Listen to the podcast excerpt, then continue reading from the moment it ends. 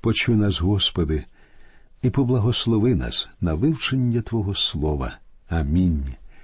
Дорогі наші друзі, ми продовжуємо знайомитися з родоводами, наведеними у шостому розділі книги Вихід. Читаємо вірші з 18 по 20. А сини Кегатові Амрам, і Їцгар, і Хеврон, і Узіїл. А літа життя Кегатового сто і тридцять і три роки. А сини Мерарі, Махлі та Муші. Оце родини Левієві за їхніми родами.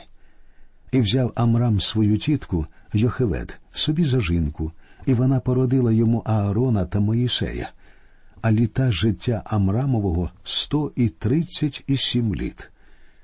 У цьому уривку названі імена батьків Моїсея Амрам і його дружина Йохавед.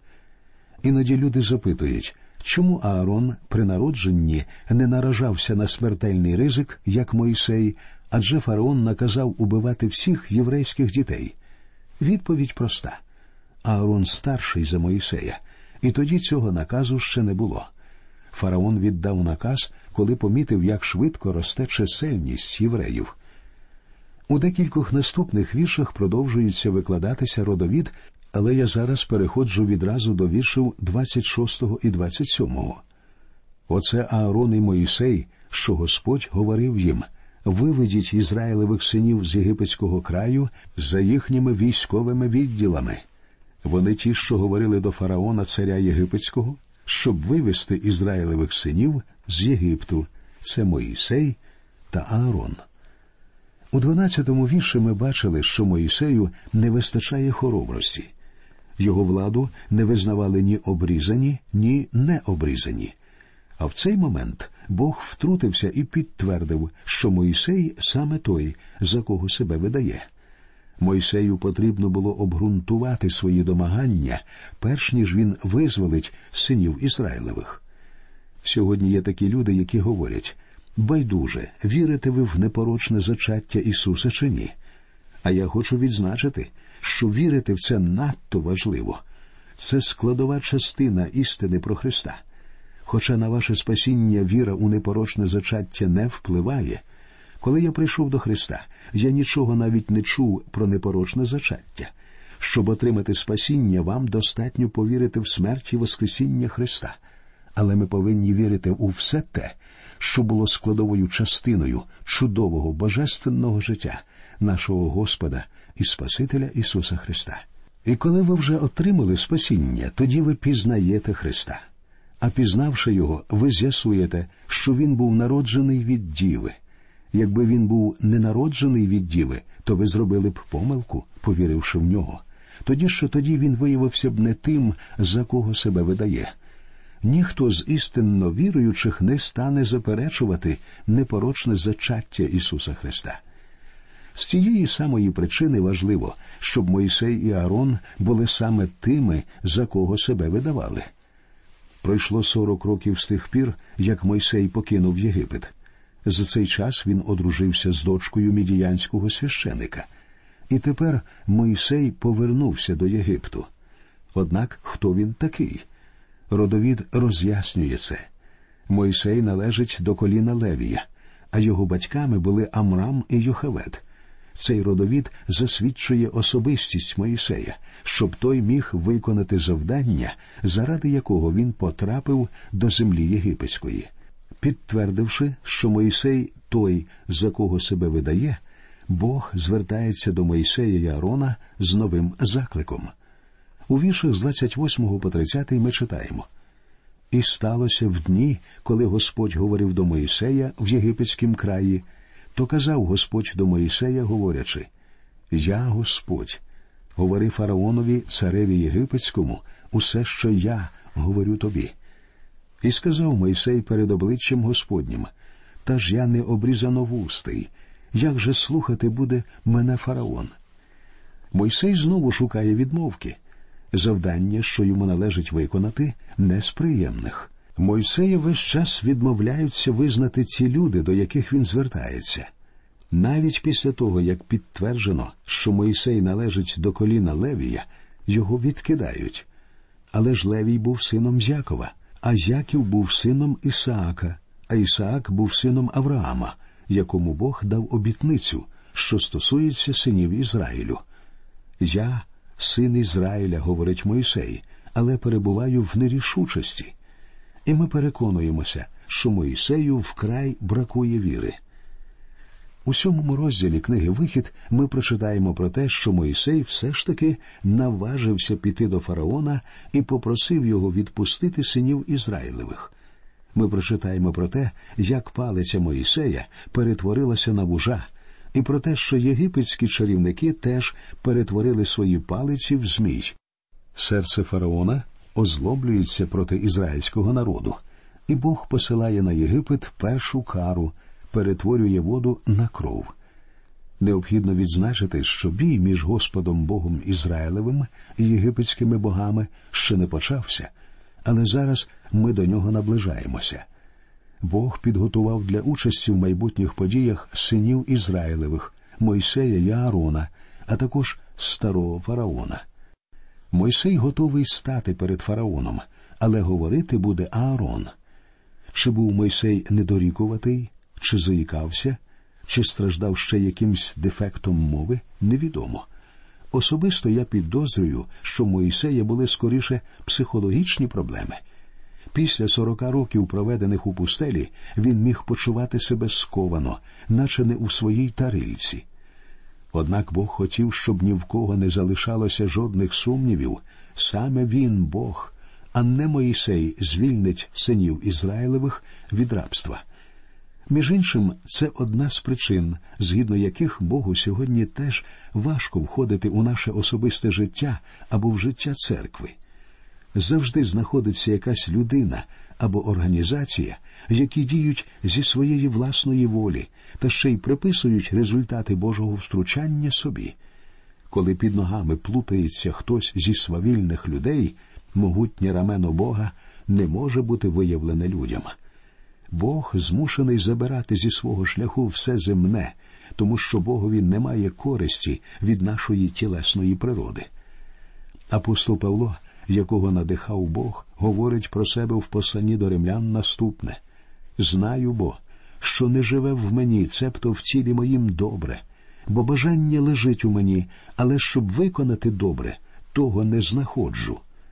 Деяким людям важко повірити, що в людині немає доброго тому що вони схильні вірити в так звану людську доброту, особливо у важкі часи.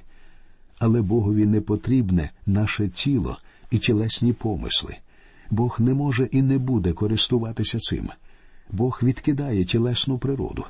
З цієї причини Бог робить так, що за Моїсея буде говорити Аарон.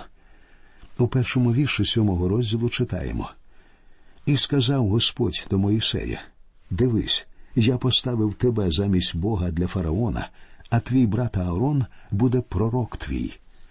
Це одне з найточніших визначень пророка, яке можна знайти. Мойсей повинен стати для фараона Богом, Аарон повинен говорити від імені Моїсея. Тобто Аарон повинен стати пророком. Пророк це людина, що говорить від імені Бога і передає слова Бога людям. Пророк це пряма протилежність священикові. Пророк приходить від Бога і звертається до людей, а священик служить представником народу перед Богом. Священик не повинен говорити від імені Бога, а пророк не повинен представляти народ перед Богом. Пророк повинен бути представником Бога. Аарон буде представником Моїсея перед народом, а Моїсей буде представником Бога перед народом і перед фараоном. Про це говориться у віршах другому і третьому. Ти будеш говорити все, що я накажу тобі, а брат твій Аарон буде говорити фараонові, і нехай він відпустить Ізраїлевих синів з свого краю. А я вчиню запеклим фараонове серце і помножу ознаки мої та чуда мої в єгипетськім краї. Що це означає вчиню запеклим фараонове серце? Невже Бог дійсно озлобить серце фараона? Так озлобить, але чому і яким чином?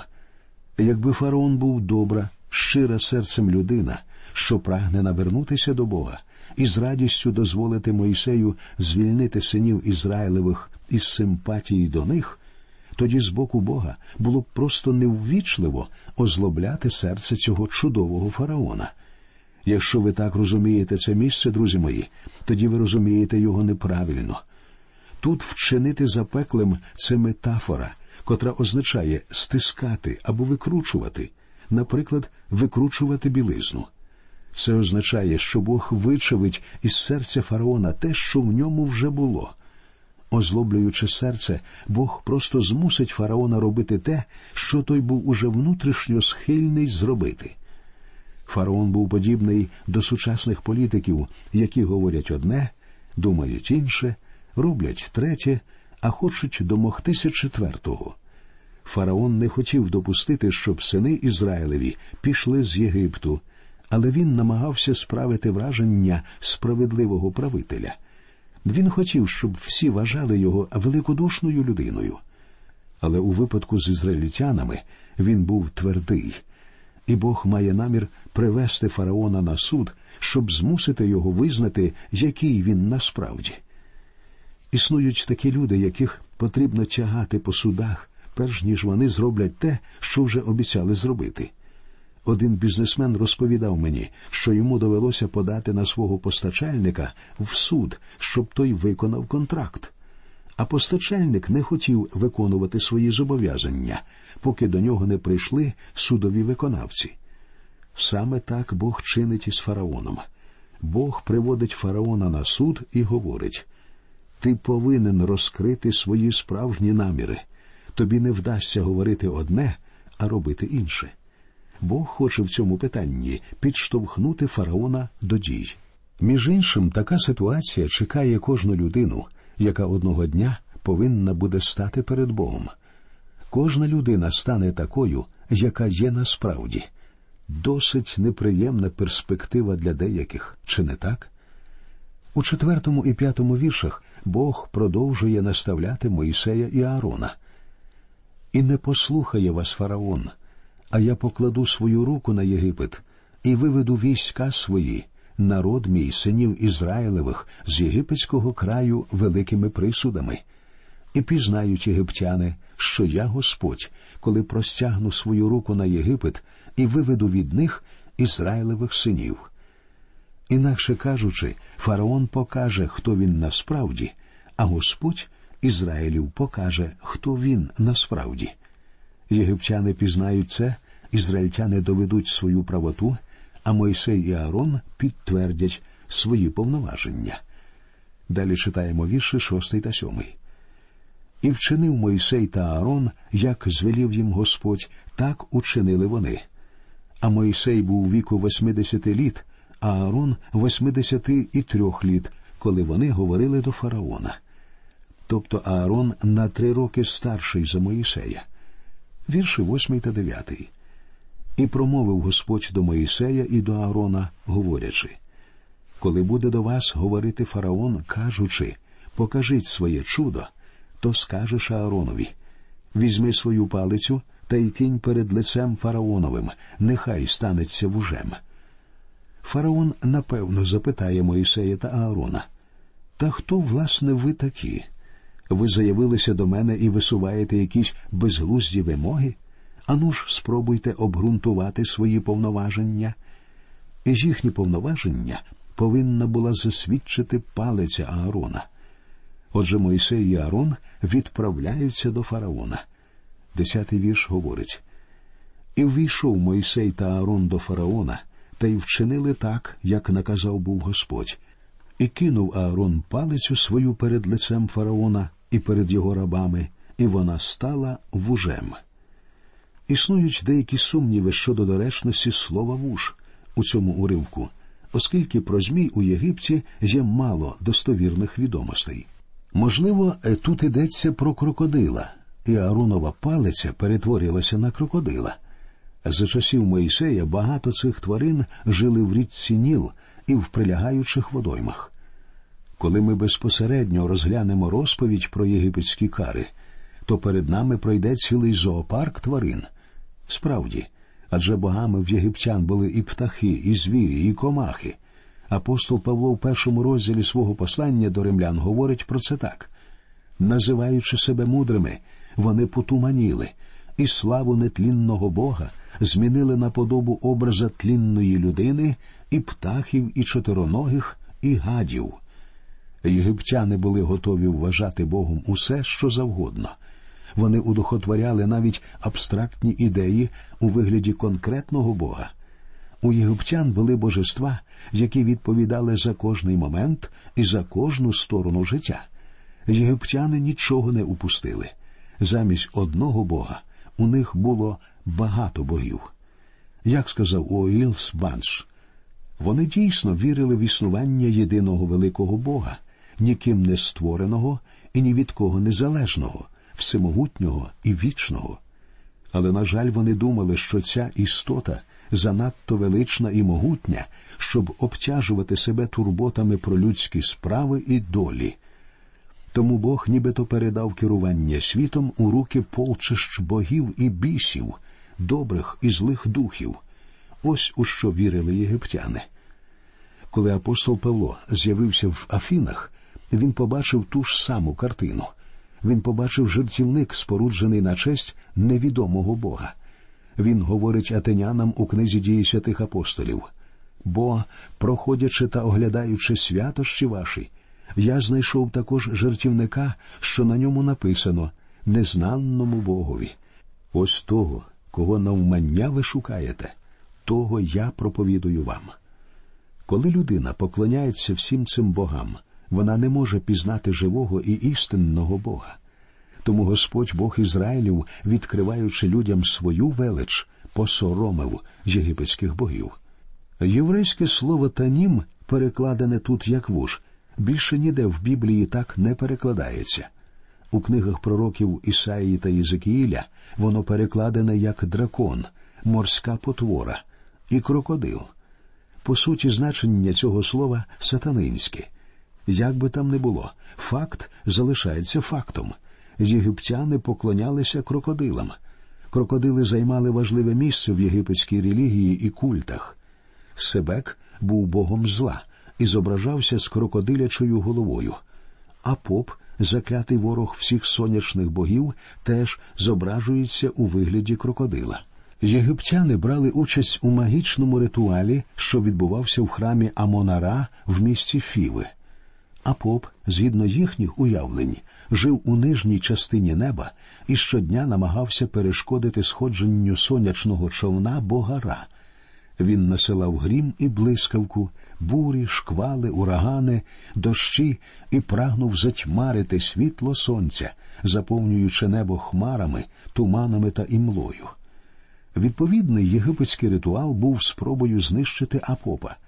У Єгипті це був досить розповсюджений культ, і він став першим, який зазнав удару Бога. Жезл Аарона перетворився в крокодила. Так великий істинний Бог кинув виклик неправдивим єгипетським богам. На боротьбу з Богом вийшли єгипетські чарівники. Про це написано у віршах з 11 по 13.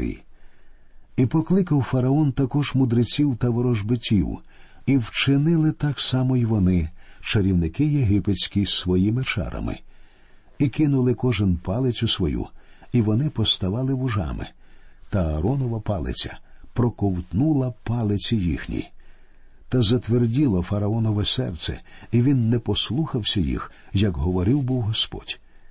Єгипетські чарівники повторили чудо Аарона з палицею. Можливо, краще було б сказати, що вони імітували це чудо. Але що б і як вони не зробили, вони влаштували вражаюче шоу. Павло, однак, говорить про це у другому посланні до Тимофія. Як Яній та Ямврій протиставилися були Моїсеєві, так і ці протиставляться правді люди зіпсутого розуму, неуки щодо віри. Ці чарівники противилися живому істинному Богу. Єгиптяни поклонялися священним крокодилам, а палиця Аарона проковтнула їхніх крокодилів.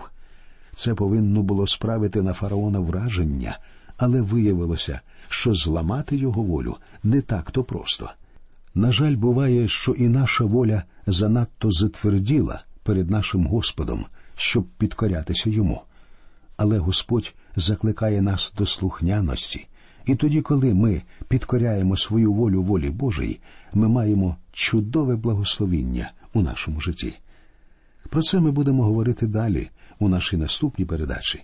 На сьогодні ми прощаємося з вами.